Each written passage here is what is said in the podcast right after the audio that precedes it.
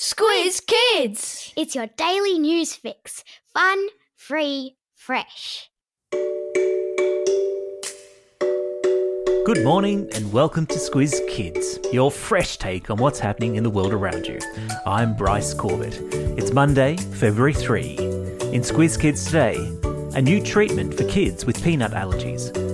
Operation Wildlife Rescue. Dylan Alcott owns the Australian Open. And a gaming themed hotel resort. That's what's making news, kids style.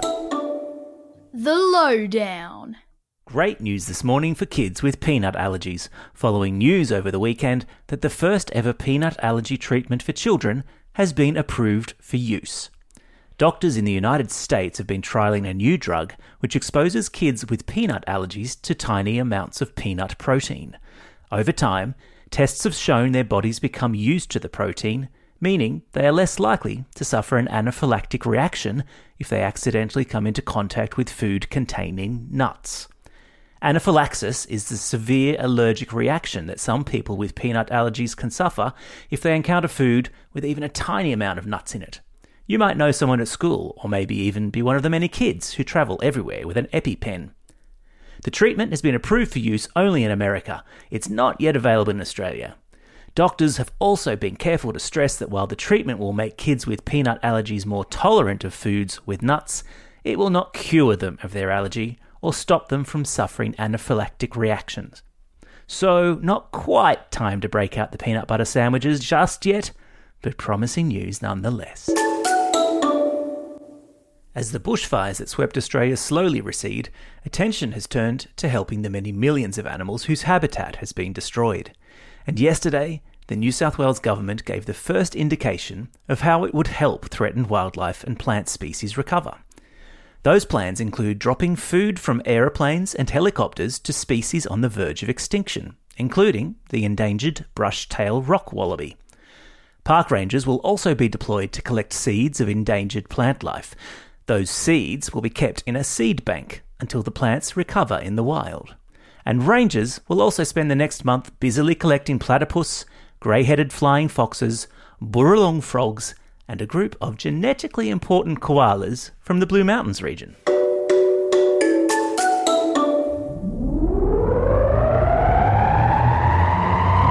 Spin the globe. Each day, we spin the world globe and find a new story from wherever it stops. And today, we've landed in Scotland, where there are disturbing reports of a rise in popularity of a most curious foodstuff. It's called haggis, and it's considered to be the national dish of Scotland along with deep fried Mars bars and a strange orange drink called Irn-Bru, but that's another story. Anyway, haggis is made from the heart, lungs, and liver of a sheep, blended with onion, oatmeal, barley, and spices, and then stuffed into a sheep's stomach and boiled. Ugh. Reports out of Scotland say that sales overseas of haggis have increased by 136% in the past 10 years, with countries like Ghana, Hong Kong, and even France among the enthusiastic new munchers of sheep stomachs. Thankfully, Australia appears not to have developed an appetite for it.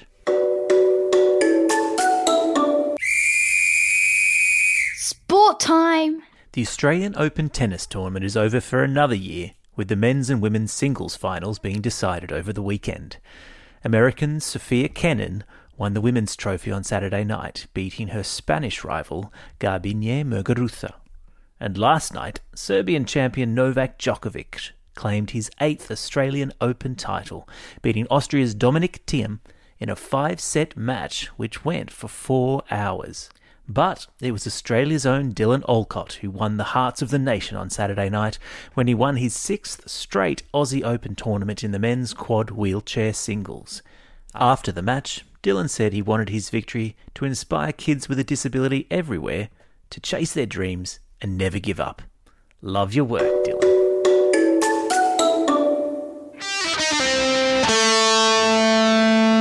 Pop Culture Corner. The voice contestants Diana Rouvas and Jack Vidgen, plus I'm a Celebrity Get Me Out of Here winner Casey Donovan, are among 10 Aussie singers who will compete on the Gold Coast next Saturday to represent Australia at the upcoming Eurovision Song Contest.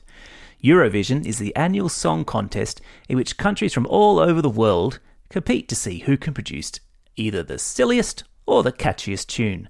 And sometimes it's both. This year's Eurovision will take place in Rotterdam, in the Netherlands, in May. Meanwhile, Atari, the company that kick-started the video game craze way back in the 1980s, announced over the weekend that it was opening a chain of hotels across America at which the main attraction will be gaming and virtual reality attractions. How cool is that? A place where you can get room service while you're gaming. It is a thing of pure genius.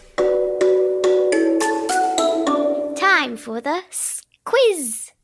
This is the part of the podcast where you get to test how well you've been listening. And today, due to popular demand, we've made the questions a little bit tougher. Question number one What's the scientific name of the severe allergic reaction that kids with peanut allergies can have if exposed to food with traces of nuts? That's right, it's anaphylaxis. Question number two. What's the name of the national dish in Scotland made with sheep's stomach? You got it. It's haggis. Question number three. Name the Aussie tennis player who won the Australian Open men's quad wheelchair singles. Yep, Dylan Alcott.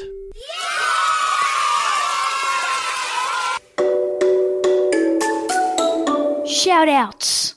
Today's shout out goes to 10 year old Jack Byrne from Sydney's Freshwater. Jack is the brains behind Fiver for a Farmer, the super cool charity helping drought affected farmers, which has raised, get this, more than $1.7 million. Jack is a keen listener to Squiz Kids, and we're delighted to have him on board. There's a link to his charity in our episode notes.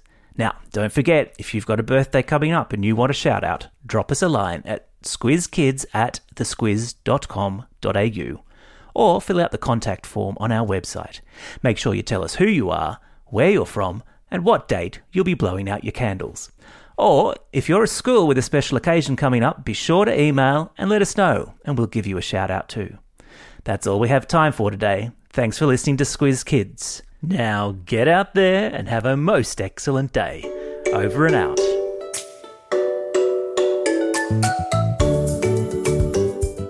Squiz Kids is proudly supported by the Judith Neilson Institute for Journalism and Ideas.